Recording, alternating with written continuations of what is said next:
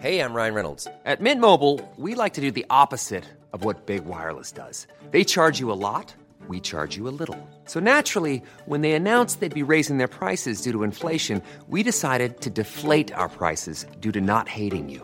That's right. We're cutting the price of Mint Unlimited from $30 a month to just $15 a month. Give it a try at mintmobile.com slash switch. $45 upfront for three months plus taxes and fees. Promo rate for new customers for limited time. Unlimited more than 40 gigabytes per month. Slows. Full terms at mintmobile.com.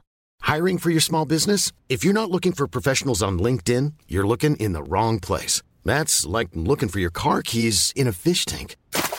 LinkedIn helps you hire professionals you can't find anywhere else, even those who aren't actively searching for a new job but might be open to the perfect role. In a given month, over 70% of LinkedIn users don't even visit other leading job sites. So start looking in the right place. With LinkedIn, you can hire professionals like a professional. Post your free job on linkedin.com slash people today. Quality sleep is essential. That's why the Sleep Number Smart Bed is designed for your ever-evolving sleep needs. Need a bed that's firmer or softer on either side? Helps you sleep at a comfortable temperature? Sleep Number Smart Beds let you individualize your comfort so you sleep better together. JD Power ranks Sleep Number number 1 in customer satisfaction with mattresses purchased in-store. And now, save 50% on the Sleep Number limited edition Smart Bed for a limited time. For JD Power 2023 award information, visit jdpower.com/awards. Only at a Sleep Number store or sleepnumber.com. Wow. Nice. Yeah. What you're hearing are the sounds of people everywhere putting on Bombas socks, underwear, and t-shirts made from absurdly soft materials that feel like plush clouds. Yeah, that plush. And the best part? For every item you purchase, Bombas donates another to someone facing homelessness. Bombas. Big comfort for everyone. Go to bombas.com slash ACAST and use code ACAST for 20% off your first purchase. That's bombas.com slash ACAST. Code ACAST.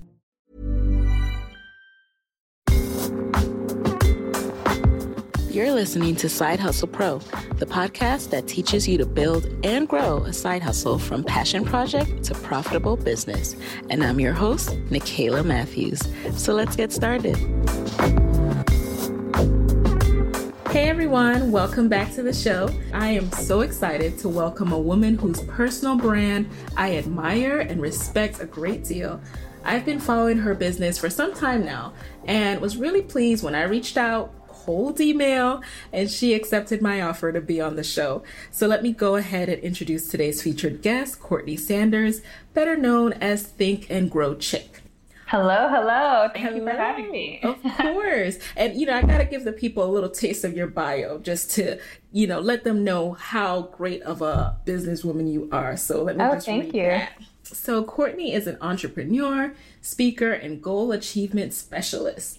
Through her training and development company, Think and Grow Chick LLC, Courtney provides online and in person education, mentorship, and community for women, students, and minorities looking to accomplish big goals. Courtney reaches nearly 50,000 young professionals every month through her blog and social media platforms.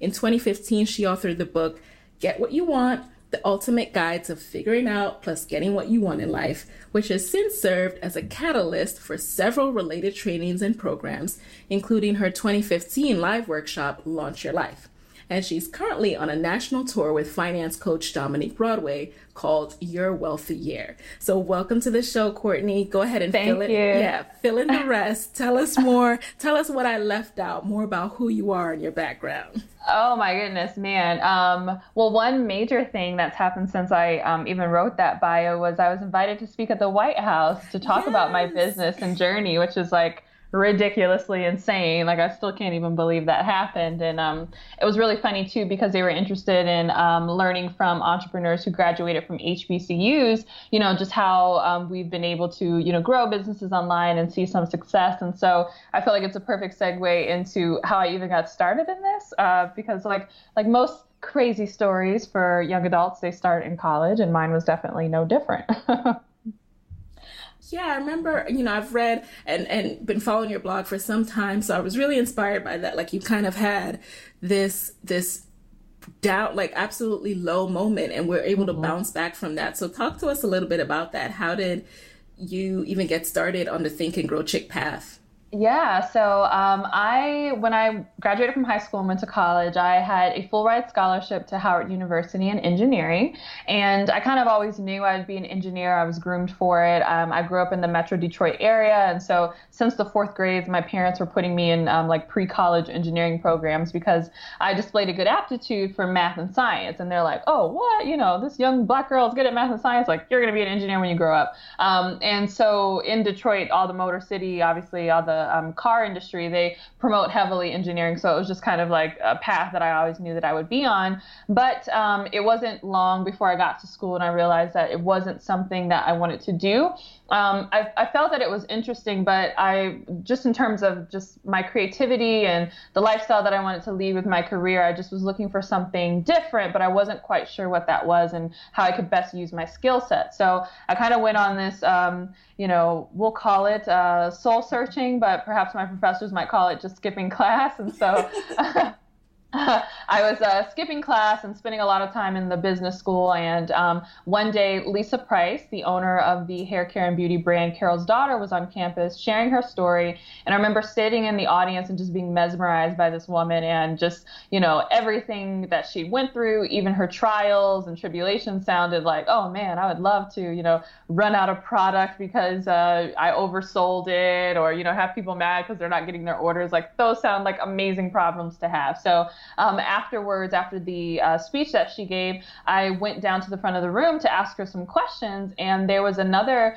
um, young woman who was asking very similar questions to what I wanted to ask. And so, listening to her, I had already gotten in my mind that I wanted to start a business, and it's kind of one of those game recognized game moments. So, actually, instead of turning um, and speaking to Lisa Price, I actually turned to the young lady who was asking questions, and I was like, yo, game recognized game. Like, what's up? You trying to start a business too? And she was like, yeah. And so that's where my first business, Material Girl Beauty, was literally born. We went to the computer lab like that same evening and started like mocking up names and coming up with logos and all kind of stuff. And so I spent the the rest of uh, that year really investing all the little money I was making at my internship um, into this product line. And um, again, still skipping class, still trying to meet with quote unquote investors in the city, which I later found out were just guys that wanted to take me and my business partner out to lunch. So, oh, you no. know, it was, just a disaster. Um, and so we were not business people. We did not have marketing chops at all. And needless to say, we failed to really sell more than a handful of products,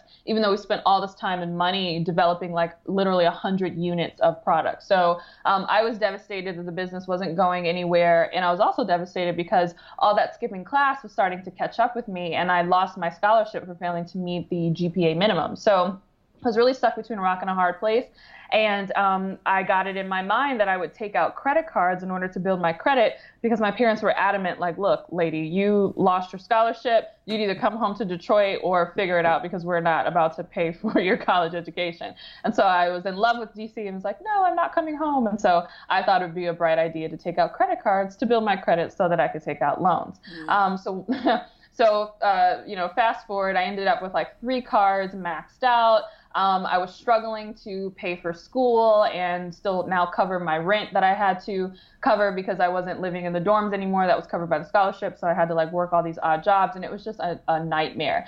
And uh, someone in the administration building knew my passion for entrepreneurship and had pity on me and there was a conference that was coming um, in San Francisco, and they were sending out a notice to um, all the different um, HBCUs and other colleges around the country to nominate a female student who would be a good candidate to get kind of like a mentorship while at this conference. And so they threw my name in the hat, and I was selected. And so I got to go to San Francisco and hang out with 15 other budding female entrepreneurial students, and they really rolled the red carpet out for us. They gave us a mentorship in between the sessions, and we actually got the chance to uh, sit with a life coach. And so I never, I didn't even know what a life coach was, never met one before, didn't know anything. But she kept raving about this book, Think and Grow Rich, and I was really drawn to listen to her because though she was much older than me, her story in terms of feeling rock bottom, um, nearing bankruptcy, her and her husband at one point almost divorced. Like, you know, I was I was really resonating with that kind of rock bottom. Um, mental or uh, experience that she had gone through, she had said that the book Think and Grow Rich had really changed her mindset and really helped her get out. Um, and so I went home and uh, researched this book. I checked it out from the library because I didn't have enough money to buy it. And sure enough, on the second chapter, uh, I think on the on the second page of the second chapter, Napoleon Hill, the author, talks about the um, process you have to go through if you want to quote unquote think and grow rich. Mm-hmm. And while the book, um, you know, is about money. It's really more so about success. And so at that time, though it would have been great to quote unquote think and grow rich, I was really trying to think can grow my grades back up, they can grow mm-hmm. back into school, they can grow my credit card debt down. So I just decided that I was going to apply these principles to every area of my life and see what happens. And so um, right around this time, blogging was getting popular. I had a little experience with blogging because I had started one for our, our fair, failed hair care business because I couldn't afford to create like an actual website. So I just put up this free little blog from a blogger and I said, well, you know, maybe if I get some accountability as I work to redeem my life and um, get out of credit card debt, get my grades and really be successful at the business, maybe I'll stick with it because I'll have people following me and, you know, it'll be embarrassing for me to post my goals and for me to not achieve them. And so thinking of the name of the blog, I said, well, I will, I guess I'm the Think and Grow chick, huh? Because I'm trying to apply this Think and Grow Rich, um, you know, principles to every area of my life. And that's really how Think and Grow Chick was born and it was crazy because I never intended for it to be a business. I never intended for it to be um, a huge community that it is today. It was almost just kind of like my personal diary. And um, but you know, people found it and they started uh, commenting, and then you know, Think Grow Chick was born. Wow, isn't it amazing how that happens? And it's funny you talk about the story of your first business because a common theme that I'm seeing with a lot of my guests is for entrepreneurs your business that makes you successful is often not your first business. Whether it was a lemonade stand or like doing hair out of your dorm room, like that entrepreneurial mindset, um, it kicks in in different ways early on, and it's only later that you can connect the dots looking backward. Exactly. Yeah. And, you know, something else you said made me think of Myleik Teal. So I just went mm-hmm. to a mm-hmm. conference this weekend and she spoke and, you know, she gave kind of all these, um, she kind of broke down what a hustler is in her mind. And one of the things she said was a real hustler sees opportunity in negative or low moments. And that reminded me of you. Um, so as you were bouncing back and teaching yourself, when did you realize you could help people and start teaching what you were learning through this process? Yeah, so um, I so I went back home after the conference that year, and the conference was in the summer, so it teed up, you know, with the the fall uh, school year, and I really just went hard applying these principles, sharing my experience, and um, a lot of people were starting to notice what I was doing, and I, I was getting a, a small but modest, you know, modest following, not nearby what I have now, but you know, it was enough where I was getting a little attention, and actually that same conference company that are uh, conference organization that had me come out as a student leader. The, that one year they wanted me to come back as um, you know a student leader to lead the new crop of girls who were coming in. And they were very interested in um, how i was uh, creating these principles and um, teaching them in a way that connected with this kind of like millennial audience. And so shortly after i went to the conference the second time they gave me an opportunity. They, I, I didn't even know what uh, this process was. I know it now, but um, they, they allowed me to bid on an RFP. So, you know, they created a request for proposal mm-hmm. uh, for the, the next conference that would happen that following year and allowed me to, de- to develop an entire curriculum, flesh out an entire proposal.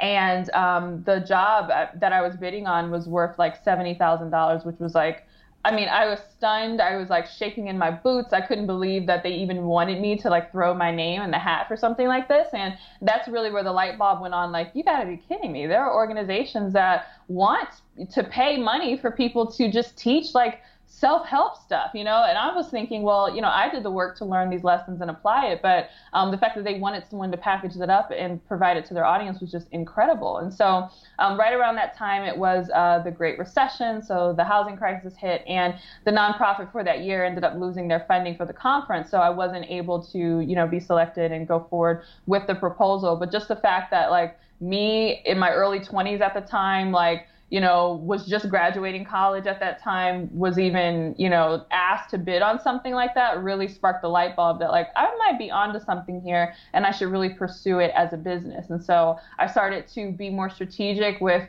instead of just like learning things and randomly talking about it, thinking more how I can break it down so that others could understand it and create kind of uh, like products and, and different things for other people to purchase um, and really just package up my knowledge and expertise. And so that's really where the business aspect of uh, Think Grow Chick got rolling. Got it. And so, what were some of the first steps you took to start taking Think and Grow Chick from idea to brand and, and start selling that wisdom that you were packaging? Oh, yeah. Well, um, the first thing I had to do was get over my fear of putting myself out there. And so I talk about this in one of my podcasts that for the longest, I always wanted to do a Think and Grow Chick event, something small, but just anything where I could have an event and have people come out. And um, I really, I literally like did not do this for two years because I was just so fearful of what would happen if I promoted this event and I sold tickets and I put down a deposit on a space and did all these things and then no one showed up. And that fear really paralyzed me for a long time. And so Think and Grow Chick itself, in terms of a revenue generating entity, did not happen until I made that first leap. And it's so funny because at the end of the day, I actually lost money on the event. Um, and it wasn't like this like huge success or anything. I think maybe 30 people came and, you know, it was still a good event, but it wasn't nearby this blockbuster type thing. But I felt like it was the first step that I needed to make in order to eradicate that fear of taking a leap and, you know, quote unquote, what's the worst that can happen. And so for me, the quote unquote worst that happened was, okay, I didn't make all my money back. I think I lost like $300 when it was all said and done. But while I was at that conference, it was right before um, Thanksgiving. Uh, so this was November 2014. And um, a lot of the women were saying, like, oh, wow, you know, we really need help with goal setting and it's the end of the year. And I'm thinking about my New Year's resolution. And that sparked in me the idea to come up with my book. So um, for that Thanksgiving um, week that I was uh, visiting my in laws and um, just kind of hanging out at the house and not really doing anything, I was working really hard to put this book together. And so from Thanksgiving all the way till Christmas 2014, that gave me the idea for my first product, which ended up being my workbook. And so I launched it in uh, January 2015 and was amazed that like people actually bought it and I was making consistent sales. And I was like, I cannot believe I just, you know, sold my first few hundred dollars of like this book. It was incredible. So I would say that first step is getting over the fear of what's going to happen if I put this thing out there and nobody likes it, and just being willing to um, package up what you know and offer it. That's awesome. So what what was the name of this uh, workbook? Oh, it was the uh, Get What You Want workbook. Oh, it was the Get What You Want workbook. Okay. Yeah, yeah. And so what happened after that? Like how how frequently did you release other products or um, were you kind of was the ball rolling from then on or did you have starts and stops? Oh man, that no. Once I get started, there is no stop. Um, I still have, I still haven't stopped. The ball is still rolling as we speak. No, but um, just to see that initial success with the the first initial sales of the book just really kind of like spurred me on, and the fact that you know I did this event and you know I didn't die from it that kind of got me really excited. So the next thing I did was I put together, um, uh, well, two things actually. I put together an event in Atlanta, and also you mentioned Myleik. So at this time, um, Myleik had found out about my blog because I wrote up kind of like a summary of my favorite podcast from her, and I was very strategic in trying to get her to notice it. Where um, I put her at symbol, her Twitter name, in the actual title. Okay. So you know the the title might have been like my favorite podcast from at Myleik, and so as my followers started retweeting, you know, the actual blog post and the link to it, she kept getting hit like, you know, a hundred times because people were retweeting the name of um, my blog post. Yeah. And so she ended up checking it out and really liked my writing and kind of the work that I was doing. And so she reached out to me and was like, you know, it would be great if we could do something for the beginning of the year. That would be really cool for, um, you know, our audiences. And so I did um, a master class with her, which was a Google, a two and a half hour Google Hangout, which was really fantastic. And um, we talked about getting on this path in terms of um, online entrepreneurship, especially to really launching your business. Even though I was really green to this whole process, one of the smartest things I did when I did that master class was I collected names and email addresses. So mm-hmm um, I there were, you didn't have to submit your name and email address in order to watch the masterclass, but I had the entire masterclass transcribed mm-hmm. um, so that people could read Myleik's words, and I knew they'd be interested in that. And I packaged it up and uh, into very pretty PDFs, and I said, "Hey guys, you know this guide, this, these notes from our discussion are totally free. The only thing you have to do is enter in your name and email address here in order to get the notes, and I'll send them to you once the transcriber is done, you know, transcribing our masterclass." And so from there you know, all the people who weren't there for me, they were there for Myleik trying to get the notes and that was a great way to introduce all those new people to my brand that I would have missed had I not done that. And so that was perfect because it rolled into this event that I ended up doing in Atlanta. And I was able to market to those people and say, hey, well, you love Myleik. Many of you are in Atlanta. I'm actually going to be in Atlanta at the end of January. Why don't you come to this event? And so that event was successful. I did it with my um, friend Natasha Cole, who also runs um, a business called the Go and Glow Project. She's from Atlanta. And so we partnered. She was kind of my eyes and ears on the ground there. Okay. That a free event? No, it was a paid event. Okay. And um, yeah, we we we profited from that event. So my first event was like I was in the negative, but this one was in the green. So that was really fun. Um, and we got such a great reception from that event that people kept saying, "Oh, why are you doing it in Atlanta? You should come to Chicago. You should come to New York. You should come to all these places." And one of our followers on Instagram, she had uh, mentioned us, and she was like, "Well, can you just do it online because I'm a military wife and I'm in Korea or somewhere or Japan, and it doesn't really matter where you do it because I won't be able to go because I'm overseas. And so that sparked our, another thought. We were like, hmm, that's not a bad idea. So we stayed up all night one night, literally for four hours, and recorded the entire workshop again together over Skype, packaged up the videos, and then we offered our Launch Your Life masterclass um, that we did. And that was like, I would say, outside of my book, the first digital product and first launch that I ever did for my business. Mm-hmm. And um, you know, we again made like over a thousand dollars in like 48 hours and I mean, it was ridiculous. Like I, I felt like I was the richest person in the entire world. so, what was the price point for that course? Um, out of curiosity, just twenty seven dollars. Okay. And we figured it was a good deal because the actual conference we had charged, I think it was like thirty five dollars if you buy tickets in advance and fifty dollars at the door. So, you know, we were like, hey, it's digital, it's a good deal. You know, twenty seven bucks, and people really took us up on that.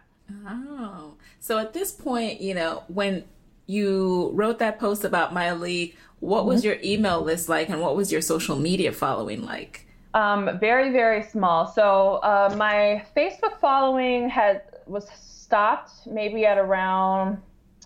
Man, I I want to I don't want to shortchange myself. I can't. I want to say either 1,800 or 3,000. I can't remember how many mm-hmm. fans I had at that time, but I mean, okay, let's even just say if it was 3000 but i distinctly remember that my instagram was small and um, it was about the same size as my email list. And so and instagram was less than a thousand. It might have been like uh, six or seven hundred. And my email list was 600 at that time as well. And i know that specifically because i had a friend who um, we would kind of Skype, and she was a little ahead of me in business, and she would like kind of check in on me and say like, "Oh, hey, how are you doing?" And she would always ask like, "How's your email list?" And mm-hmm. before, like months previous, I was like, "Well, I don't even have an email list. I don't get it. Like, I'm already writing blog posts. Why would I write, send emails?" And she's like, "No."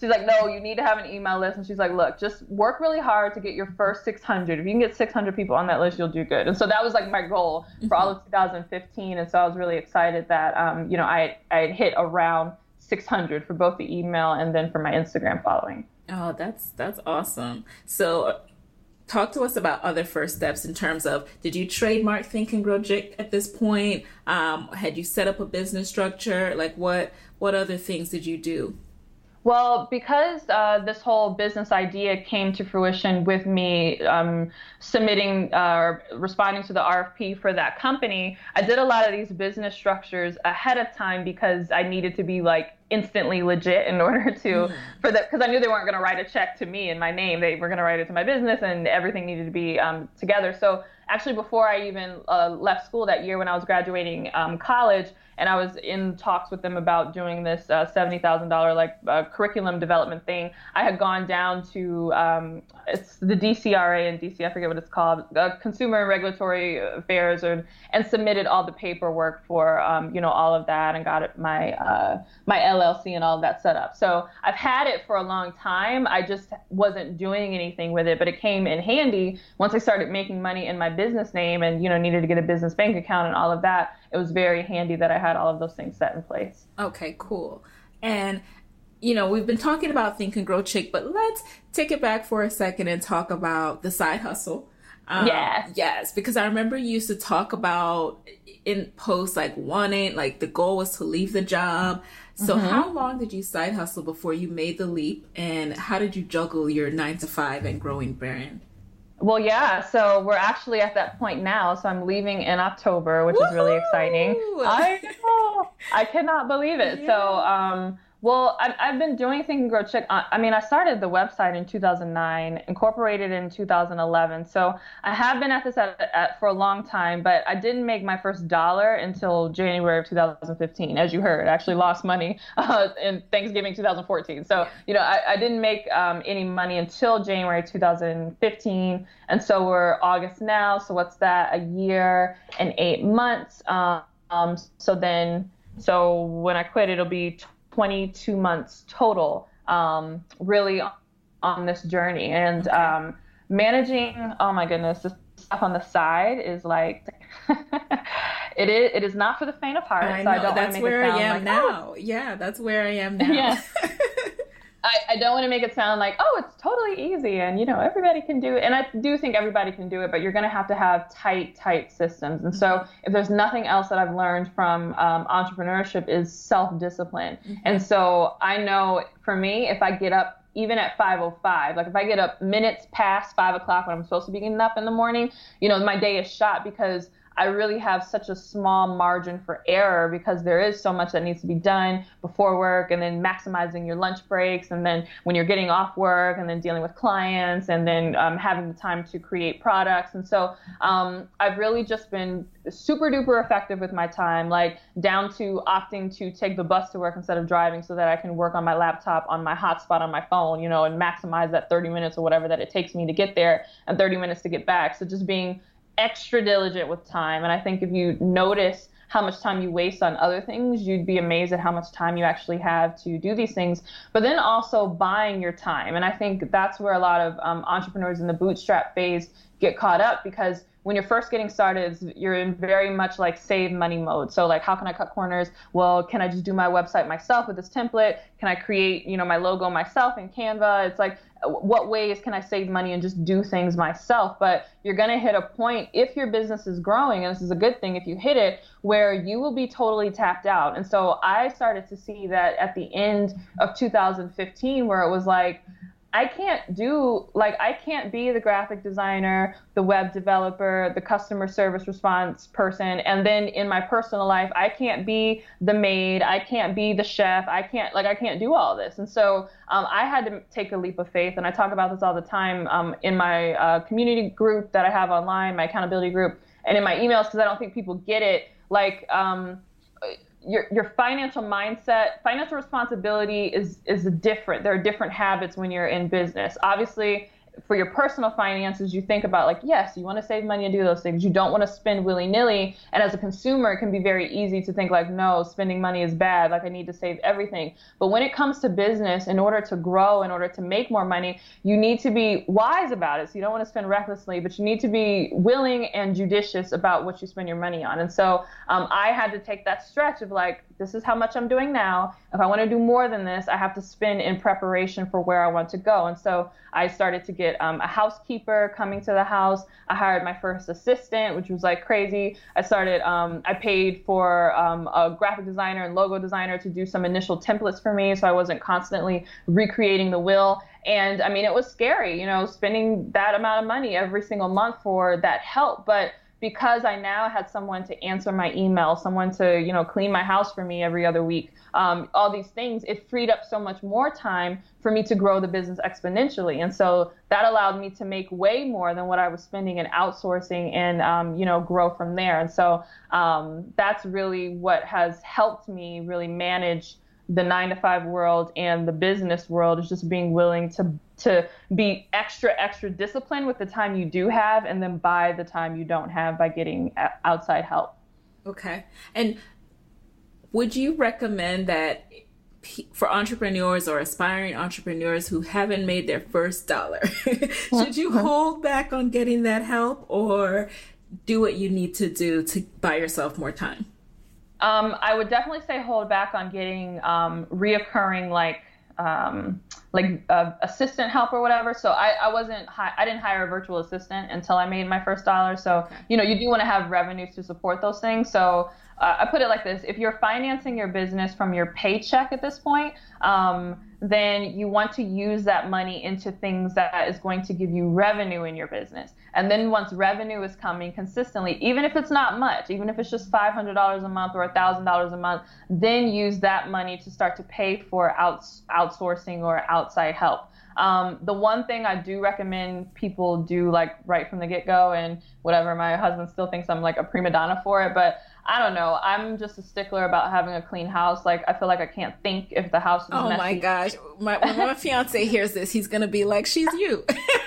it's I, it's crazy. Like my whole productivity is literally tied to whether there are towels on the floor and dishes Thank in the sink. you. Even if I'm in a different room, it just is. And so, you know, I, I fought and fought with my husband. I was like, look, I'm not about to be going to work every day and not having some of my hard-earned hours and the you know the income that I'm bringing in dedicated to what I need to be at peace, you know, at home as I build my business. And so I did fight with him on making sure that I got a housekeeper. Um, now she comes every week, but before when it was just the house or household money financing it, um, I I lobbied for every other week, and so that was one expense I did take on before I actually had revenue coming in the door. But mm-hmm. I mean, again, it just allowed me. Uh, even if you if you clean for four hours on a Saturday, imagine how much you could be doing in those four hours when right. it comes to your so I would recommend making the investment in that. Right. And yes, as a side hustler, Saturday is a key day. You just don't have time to spend four hours cleaning on a Saturday. Absolutely not. Um, don't you don't. So speaking of finances, how did you financially prepare for entrepreneurship? So you're getting ready to leave in October, and um, I hope they know that because this is going to air before then. yeah, I know. um, but to like, how much did you save, or how much were you earning per contract before you said I'm never, or per product before you said I'm never going to look for traditional full time again, and I'm leaving my current nine to five?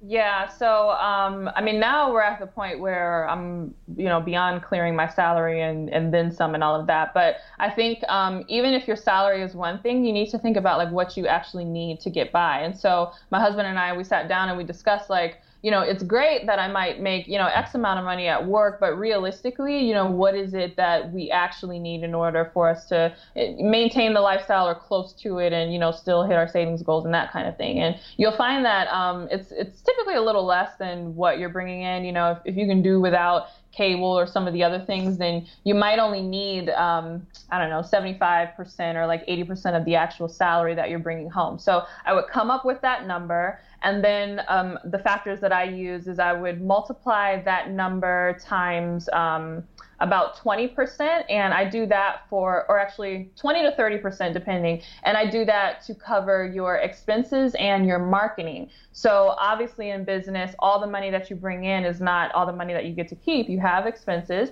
Um, if you have an online business, your expenses are going to be like way lower than it would be if you had a brick and mortar. But you still do have to pay for things. And even now for me, I would say my fixed cost. Um, are probably around like a thousand dollars, maybe give or take or a little more, just with uh, the technology that I use and the software and the different applications that help me run my business on autopilot. So, um, you know, but that's uh, to the scale that I've gotten at this point. When I was beginning, it definitely wasn't that. It was probably like, you know, low few hundreds, um, especially when I didn't have an assistant. But just keeping in mind that some of that income needs to be dedicated towards um, your expenses, so that is within the 30%. But then the bulk of that 30% or 20%, depending on how you play with it, is going to be marketing for reinvestment back into your business. And marketing is huge, especially in the current climate online. You know, the internet is big, but the amount of people doing things on the internet is even bigger. And so mm-hmm. if you if you want to have a fighting chance to be seen online, to be visible, you're going to have to put some money in some sort of advertising, some sort of like paid marketing initiative to get your brand out front. And so you never want to be in a position where you don't have money to reinvest in that. So that's where the 20 to 30% comes in. And then after that, then you want to add another 25% on top of that, and that's going to be for your taxes. So, you know, again, we go back to not your salary, but what you actually need to like to live on and be okay. And you know, even if it means ramen noodles, it's it's really about the sacrifice you choose to make in order to run your business full time. But whatever that amount is, then multiply it by 20 to 30 percent, depending on how big your expenses are in your business, and um, you know, having a little bit for marketing, and then multiply that number by 25 percent for your taxes, and that's the number that you would need to clear on a consistent basis in order to be prepared to leave your job. Um, and then in terms of savings, I say, you know, just follow the general saving principles that everybody should be doing, regardless um, of whether you have a business or not. So um, I got out of debt in the beginning because I followed like the Dave Ramsey methodology. So I still, you know, have a, a soft spot in my heart for, you know, what he teaches because it was very helpful. Um, but he always talks about first and foremost, you want to have like a super duper like mini emergency fund, which is like a thousand dollars. If you live in a more expensive city, then maybe like two thousand dollars. That can just cover you if you have like your tire blows out or something like that. And then after you get that saved, then you want to have at least three months worth of expenses just in general. And again, this is for everybody, not just those who are entrepreneurs. So I would say try your best to hit um, those numbers so that you know, as you're building your business, there are fluctuations. Um, so some months are going to be like gangbuster months, and then other months it's going to be a little slower. And so if you're finding that, you know, every month you're not always hitting whatever that number is that you came up with, then you have some savings to kind of cover you while you're still building your business and getting it to a consistent place.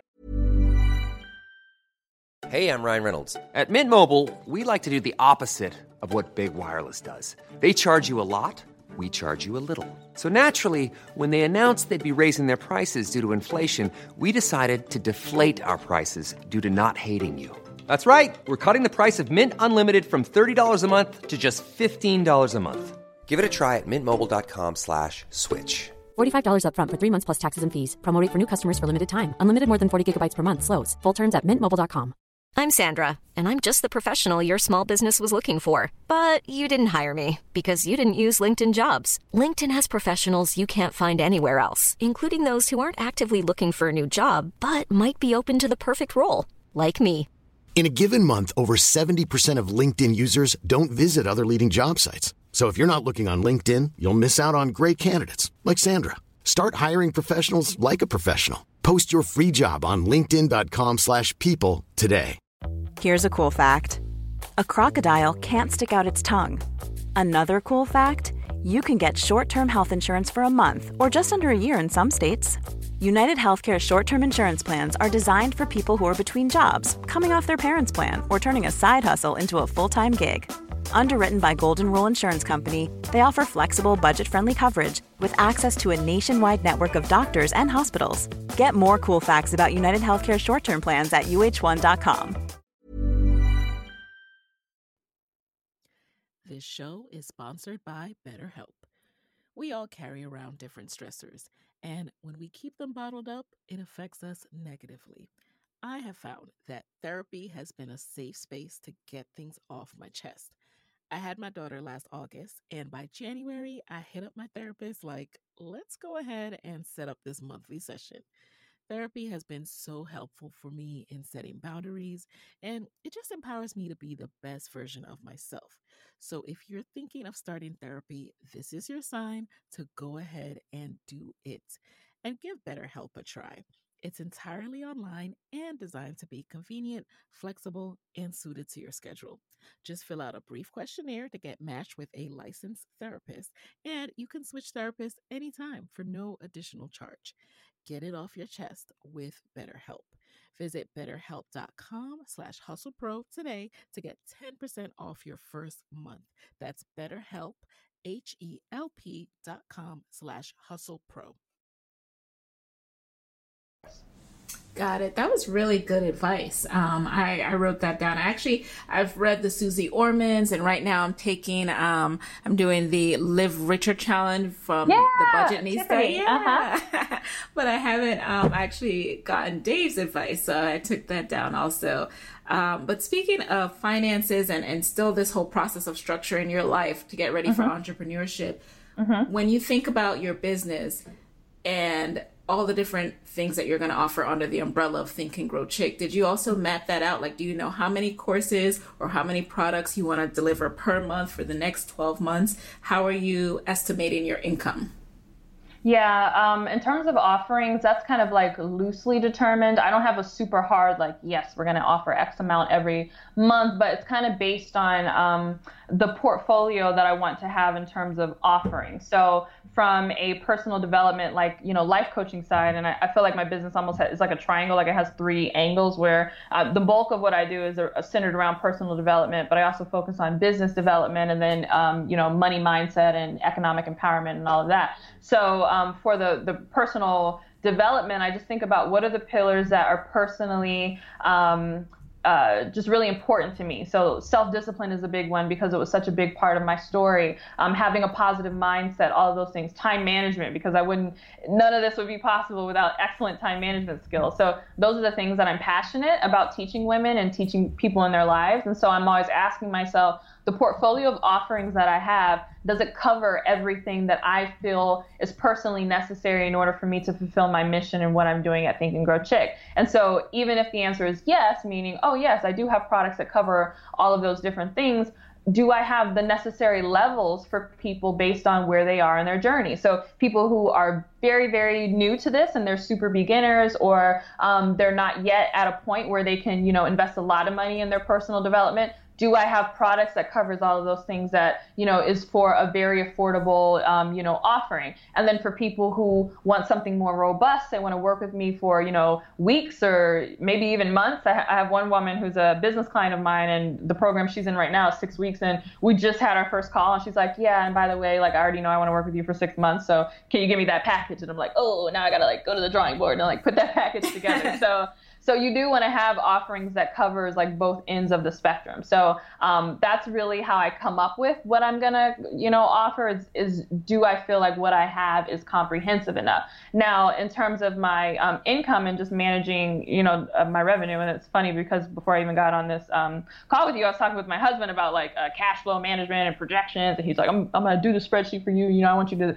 see all this stuff. Um, I, I gauge my income based on the offerings that are what I would consider like my foundational offerings. So things that I, I know are always going to come in. For me, a big thing um, that has been like, oh my goodness, so helpful, a lifesaver, and something that I always recommend people look into, especially if you have an online business, is having a sales funnel. And a sales funnel is a it's it's not like a real thing like an actual tangible thing but it's a process a back end process that you have in your business where uh, people can uh, engage with some free content that you have get on an email list that you have get a part of a, an automated email sequence that is strategically inviting them to take advantage of an offering that you might have that is related to whatever the free thing is that they signed up for. And so you don't necessarily need just one sales funnel. You can have a sales funnel for every product that you offer. And so the big boys who are playing online, that's typically how they're doing it and how they're hitting, you know, these five and sometimes six figures every month is because they have these massive sales funnels where they're getting thousands of people to engage with their content every month and they're selling, you know, whatever products on the back end. So I have a few sales funnels. I'm going to continue to build them out for all of my products, but I have a few that are really solid that bring me, you know, a few thousand every month that I don't really have to worry about. I know just as long as they're turned on and as long as all the links work, you know, everybody, you know, people go through them and they get their products and they're happy. It's automated. I don't have to deliver anything. The most I have to do is maybe like some customer service inquiries, like someone says, "Hey, I bought this thing, but you know, I the link is expired or something." Then I'm, you know, resetting the link for them um, that sort of thing. So that helps me with, um, you know, some baseline numbers. And then I think about um, my coaching opportunities. So I work with a lot of clients, both for life coaching and for business coaching. And so I think about my own time capacity. How many clients can I take on every month in both arenas, in the business arena and in the personal development arena?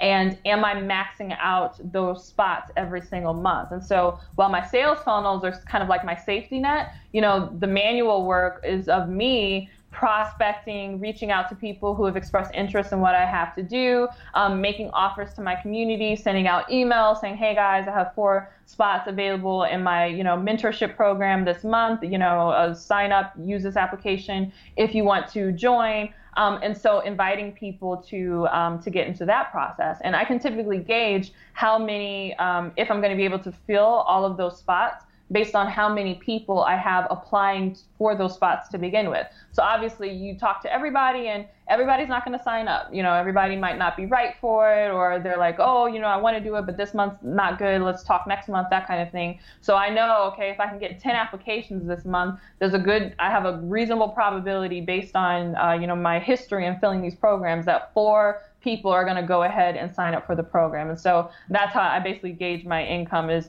one is the sales funnel working and then two, am I making enough offers so that I'm getting enough prospects so that I am going to end up working with a portion of the people who apply.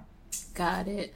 And I'm glad you mentioned sales funnel because mm-hmm. that leads me to this whole question of um, you know, you really have a great relationship with your target audience. You seem to mm-hmm. know exactly who they are, where mm-hmm. to find them, and are continuing to grow it. How do you do that? I'm a member of your Facebook group, so obviously oh, I'm biased. but yeah, how did you initially figure out who your target audience was, and um, how are you continuing to grow that community? Oh man. So if you can believe it, when I, and you can ask some of the people who have been around with Think Grow Chicken in the beginning, um, I think, I don't know, I just say this because I feel like people don't um, they overlook like the obvious stuff because there's so many like gadgets and Wizmos and different like cool, super cool techniques to do online. But honestly, I sent emails in the beginning, especially when my email list was really small. And I said, hey guys, I'm developing some new content, coming up with some new products. I'm really excited. Um, but I want to know uh, more about you and what you're struggling with. So if you're interested and having a 15 minute Skype call with me, like just reply to this email and we'll set it up. And I literally did Skype calls with like a good 20 women, maybe more. And these were not consultation calls. These were not like, oh, you want to join my program. It was literally like, let's get on the phone for 15 minutes and I'm going to pick your brain about what you're dealing with. And so as I um, did that, I noticed that while people had different things that they were going through, some people were in grad school and had like self doubt issues around were they going to pass their exams. Other people were trying to move up in their career. Other people wanted to start business. I noticed that there were like themes running through the things that all of these women were telling me. And so I would literally take notes on all the calls. And so I started organizing everything that everybody said into certain categories. And then once I found out what those categories were, like say I heard from a lot of women that they um, they have big goals but they continue to doubt themselves, then I would keep my ears open for every time someone online mentions self doubt at all. So even if somebody else, like even if another life coach, like let's say she came out with a blog post or a podcast all about self doubt, I would read the comments to her post to see what other people were saying. And if there was anybody in the comments thread that seemed like they would be a, a part of my community or that they were kind of like the women that I was targeting, then I was taking notes on what they were saying. And so I was asking myself, you know, the problems that she's expressing are these things that I can solve, and if so, how? And so that's where um, you'll notice at that at that point in my business and in my brand, I started creating a lot of different worksheets, mm-hmm. um, pro- uh, my procrastination purge, and I mean, all of that was literally just me eavesdropping well first asking people to to give me you know what they were dealing with and then organizing all of that and then eavesdropping elsewhere online to find out you know more deeply about that information and then creating free stuff honestly first like my self-discipline program which i would say is probably my best selling product to date like i've sold like I got to look at it, but I think it might be over $15,000 like worth of that program. It's insane. Mm-hmm. That first started off as a free challenge that I did based on again eavesdropping and just hearing what people were listening or what they were dealing with. And the free challenge was so successful. I was like, how can I make this more robust and turn this into a paid product? And that's exactly what I did. So nice. that's my process. I yes. love the concept of eavesdropping. Um, mm-hmm. and that's right up my alley because I joke with my friends that I'm a social media stalker. How I found you. But um you have the skills already. You're a natural. How did you find those initial like 20 women to talk to? Were they people who found your blog and were on your email list through that? Yeah, they were they were already on my email list. Um, so this was at that time where I said I had maybe like 600 or so on okay. my list um, I just I just sent out emails like, hey, y'all want to talk? But um, even if you don't have an email list, if you have any kind of content that people are engaging in, so they're leaving comments on your blog post, they're um, leaving comments on your podcast, they are commenting on your Facebook and on your Instagram, I would privately message those people back especially the ones that you you notice over and over again. So I feel like every brand has like their ride or dies where you know the names, like you see them, they comment on every post yeah. or yeah. I would start private messaging your ride or dies and just saying like, hey, you know, I love your support and you know, I just want to learn more about you. I think it's going to help me come up with you know even more content that will help you, which is true because that's part of the reason why you're doing it. And just say like, would you mind having like a 15 minute Skype call where I can just ask you some questions? And they'll probably like love that because they already love you and um, then you get more information because you get to hear it in their own words. And that's the important thing. I think when you're on the other side and you're trying to provide something for people you as the expert even if you don't see yourself as an expert but even if you essentially are a few steps ahead of your audience. So, because you've already gone through it, there are certain things that you are forgetting, that you're missing, that you don't think is a big deal. And so, sometimes it helps to have someone who's currently going through it right now feed their problem back to you in their own words. Because then you're like oh one i didn't know that she was struggling with that. And two i didn't know that she described it in that way. Um, and that becomes very helpful when you're creating you know content in the future. Absolutely so before we get into the lightning round, I wanted to get your perspective a little bit on mastermind. So one of the things you attribute to your success is your mastermind group. Mm-hmm. Talk to us about that. What is a mastermind group to you, and how did you identify your group members? Yeah, so um, a mastermind is something that I first learned about when I was reading Think and Grow Rich, and um, really it's just a collection, a collection or group of like-minded individuals who are all aspiring to achieve various goals, and this group kind of holds them each other accountable, and they bounce ideas off of each other, and um, it's just like everybody's like mental juices are flowing and it just creates you know amazing um, ideas and you just tend to move faster when you are um, connected with other people who are moving on the fast track as well. And so masterminds have been so essential for me at every area of my business. I mean, and it doesn't have to be a big group. Like a mastermind could be as big as like two people, like you and another person. And often in the beginning, that's exactly what it was. And so I think one thing that I've been um, very good at and that I recommend more entrepreneurs do, especially women entrepreneurs, is not have this mindset of like, oh, she's doing something similar to what I'm doing, therefore she's my competition. I never had that mindset. I know that we're all unique in our own ways. And so even if we do the same thing. Technically, we have our own flavor and our own spin to it. And so I was drawn to other women who were also in the space who were doing something similar. And I just developed relationships with them. And many of these women um, I've had the opportunity to meet in person. But in the beginning, we had developed relationships over Skype, you know, for months before we both were in the same city and could actually say hi. And so it was really cool over Skype to mastermind with, you know, groups of women who were doing the same thing and just kind of bounce ideas. You know, if I learned something being being able to share what I learned and them doing the same for me and us just holding each other accountable. Um, for instance, uh, and it's a back and forth thing too. Like I told you, the one friend in the beginning who I would mastermind with, she was like, look, like you got to get your email list up to 600. And so I was like, oh, you know, okay. But because of her, I got down on that path. And now my email list, I have over 20,000 women on my email list. And so it was cool because now she's come back to me and she's like, yo, you took my advice and you ran with it. Like I need. I need to know what you're doing. And I'm like, no problem. And so I'm I'm now in a position to give that information and that advice back. So it's this very fluid, like that's how it's different from mentorship. It's more like peer, but you guys are like always passing information back and forth and like helping each other get to the next level.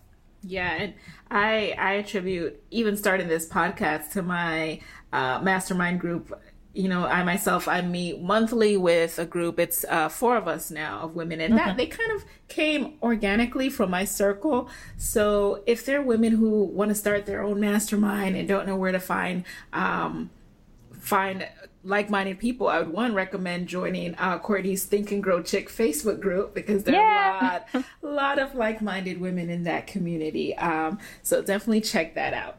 So now I want to transition into the lightning round of this podcast. And yes, the drill is you answer the first thing that comes to mind. So you ready?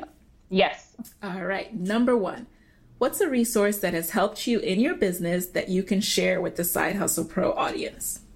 Oh man, um, there are so many. So it's like, how can I choose?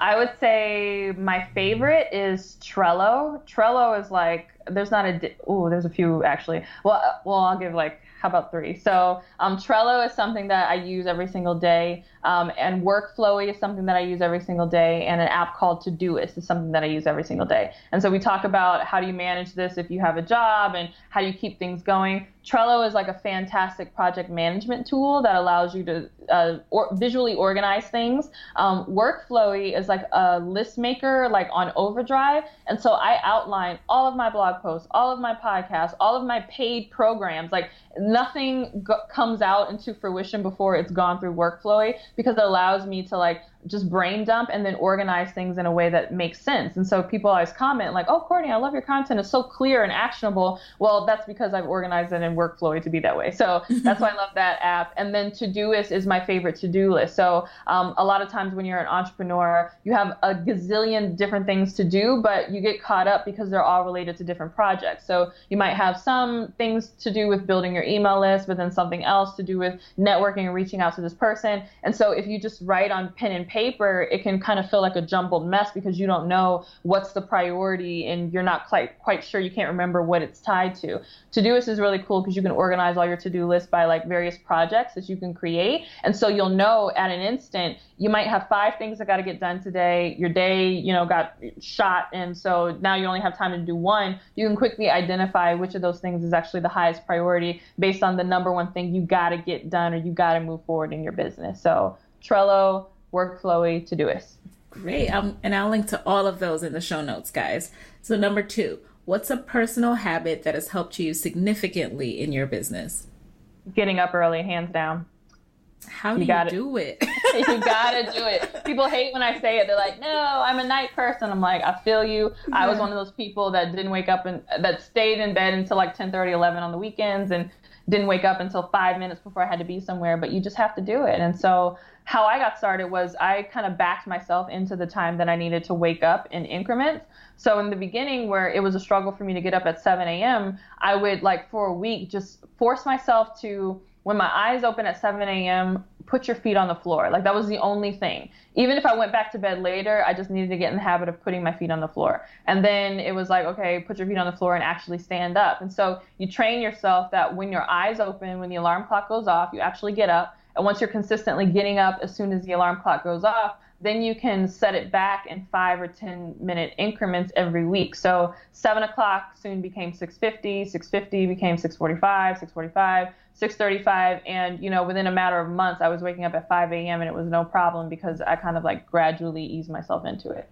Ah, that's a nice process. I will try that as well. I do get up early, but um, the snooze button is my friend, so we're working on it. Number three, what's the best pod? What's the best book or podcast episode that you've consumed this year?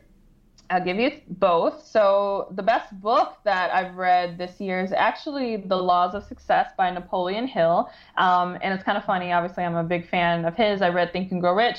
But I've had um, The Laws of Success for a while. I think I bought it at the same time that I bought Think and Grow Rich. But I never read it because this book is literally like 700 pages. It's like, who's got time to read that? Mm-hmm. However, here's a little tip for everybody. Um, I found that the ebook, or I'm sorry, the audiobook of The Law of Success was available for free on Spotify. And if you search for audiobooks on Spotify, you'll find a lot of them. And so I think I listened to the entire Laws of Success in a week when I was like working out at the gym. And that book is so good. Like, I honestly think it's better than Think and Grow Rich. It's like really amazing. So I definitely recommend that people read or listen to The Laws of Success. And then a new podcast um, that I've discovered that I'm really enjoying is um, Eric Thomas. Uh, he's also known as the ET, the hip hop preacher. Yes. He's got a podcast, and I mean, I love everything this man puts out. He's so aggressive and just like on it. But it's called the Secret to Success podcast, and I mean, he's got some really, really good episodes. So I definitely recommend people check out that. Okay. And how does one break into and stand out? In the personal development space now i know even since you get got started it's become even more crowded so uh-huh. what tips do you have I would say think about um, what attracts you to it and what's your unique quality that you can offer to the space, and also what's a gap that you notice. So when I got started, um, I was would sit in Barnes and Nobles for like 10 hours a day and like read Tony Robbins and Brian Tracy and all these different books. And I mean, they were good, and I would get super pumped up, and I would go home, but then I wouldn't like do the actual things that they said to do, or I would just feel motivated, and then you know there was nothing really actionable. And so I remember um, thinking to myself almost out loud that if I ever figured out this personal development game, I was going to one present it in a way that was easy for like women like me, so you know, young millennial, like you know, cool, we like things kind of in a certain way. Um, present it in a way that was understandable and relatable to us, but also I was committed to breaking things down. And part of that is because you know, I do kind of have an engineer's mind. Like, even though I, I didn't go uh, pursue engineering, I, you know, dropped out and went to marketing. Uh, part of the reason why I initially had a good aptitude for it was because I am an anal- analytical thinker. I am intensely practical. I do like to break things down. So that was me applying who I am and then just what irked me about what was currently going on in personal development and saying, well, you know what? I'm going to do it the millennial way. So I told myself I would be like, Tracee Ellis Ross meets Tony Robbins. And then two, I would break it down in such a way that it would be crystal clear, super actionable, and that people could actually get results. They wouldn't just be motivated and then, you know, have the motivation fizzle out. So that was kind of how I differentiated myself because I saw something that wasn't being done in the space and just decided to be the one to do it. So I would say think about what is what makes you passionate about personal development. What kind of uh, aggravates you about the way people are currently doing personal development. What's unique about you your background just your your strengths and how can you kind of mix all of that in like you know your own little uh, magic formula that you can apply on the industry and then use that to set yourself apart? Got it. And finally as the think as, as think and grow chick What's your parting advice for fellow women entrepreneurs who want to be their own boss but are worried about losing that steady paycheck? Oh man, um, one, understand that you can do it, and even if things don't work out, like what's the worst that can happen? The worst that could happen is that you have to temporarily go back and get a different job. And despite what people will say about the economy and all of this stuff, there are jobs everywhere. And even you mentioned Myleik in our um, master class. She said at the time when she was breaking out into entrepreneurship, everybody was saying, and I think this was during the housing crisis, everybody was saying like, oh my goodness, employment numbers are horrible. Like you don't want to do that. You, you know, you can't get a job if you have to come back. You know, unemployment is 20%. And she was like, why are we focusing on the negative? If 20% of the people are unemployed, and that means 80% of the people have jobs. And so it's the same way. Despite what people will tell you, jobs are exceedingly abundant in our commu- in our economy. You can always get one if you want one. So don't let that fear make you feel like you can't step out because if it doesn't work out, then you know, heaven forbid, you won't have a job. Like trust me, you can find one.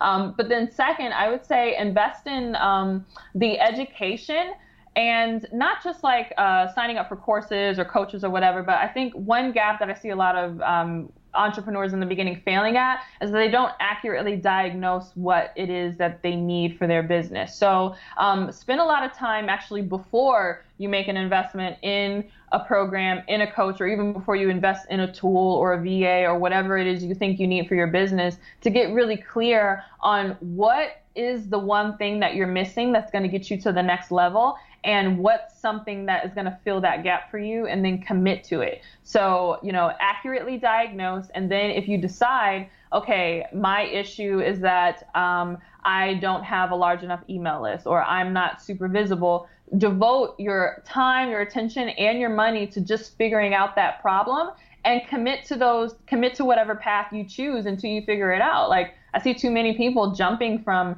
thing to thing to thing like oh i signed up for this program because it's going to teach me this and then i signed up for this because it's going to teach me that and then they wonder why you know they're not moving forward so mm-hmm. diagnose yourself accurately and then you know drill deep and make the necessary investments whether that's financial or time wise or you know whatever you need to do to get that gap covered Thank you. Such good advice. Mm-hmm. So, finally, what's next for Courtney and what's the best way to stay in touch with you after this episode? Oh, yeah. Oh, my goodness. There's so much um, that I'm going to be coming out with in 2017. It's going to be really fun. Um, I'm looking to do um, a monthly membership for people who are on this conversation and on this journey. So, you know, building their business, something that's really affordable that, you know, they can kind of get the support that they need on a monthly basis. So I'll be rolling out with that, which is going to be fun. I'll be doing more in person events. So this year was like a huge travel year for me, speaking engagements. Um, so I'm going to be launching a lot of my own Think and Grow Chick branded events in various cities. So definitely look out for that. And um, yeah, I just got like a ton in store. So if you want to be a part of it, I would recommend that everybody go to thinkandgrowchick.com slash join. And from there, you can join my accountability group, um, which is the Facebook group where we have over 4,000 like-minded women who are all very serious about their goals. And then as well, you'll be on my email list and you'll be the first to be notified about all this cool stuff that I have coming down the pipe. Awesome. And the best way to keep in touch with you?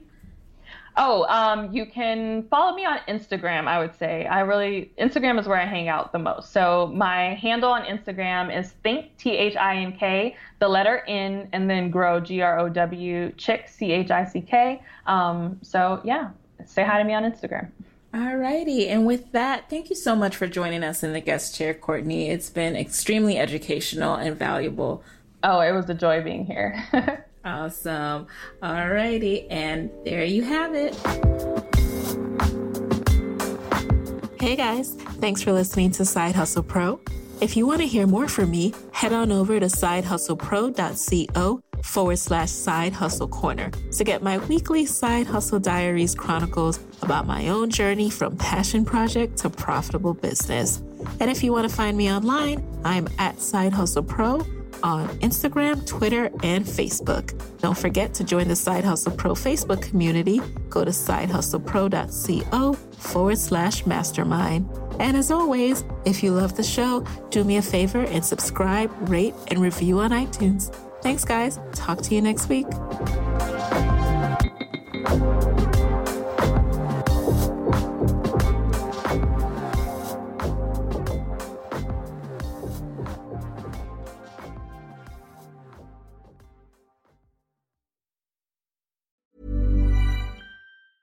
Hey, folks, I'm Marc Maron from the WTF Podcast, and this episode is brought to you by Kleenex Ultra Soft Tissues, your ally to help tackle your allergy symptoms this season. I love the change of seasons, but nobody loves pollen and all those other things floating in the air that make you sneeze during this nice weather. Kleenex Ultra Soft Tissues are hypoallergenic and allergist approved, so fight back against watery eyes and runny noses without worrying about irritating your skin. For this allergy season, grab Kleenex and face allergies head on.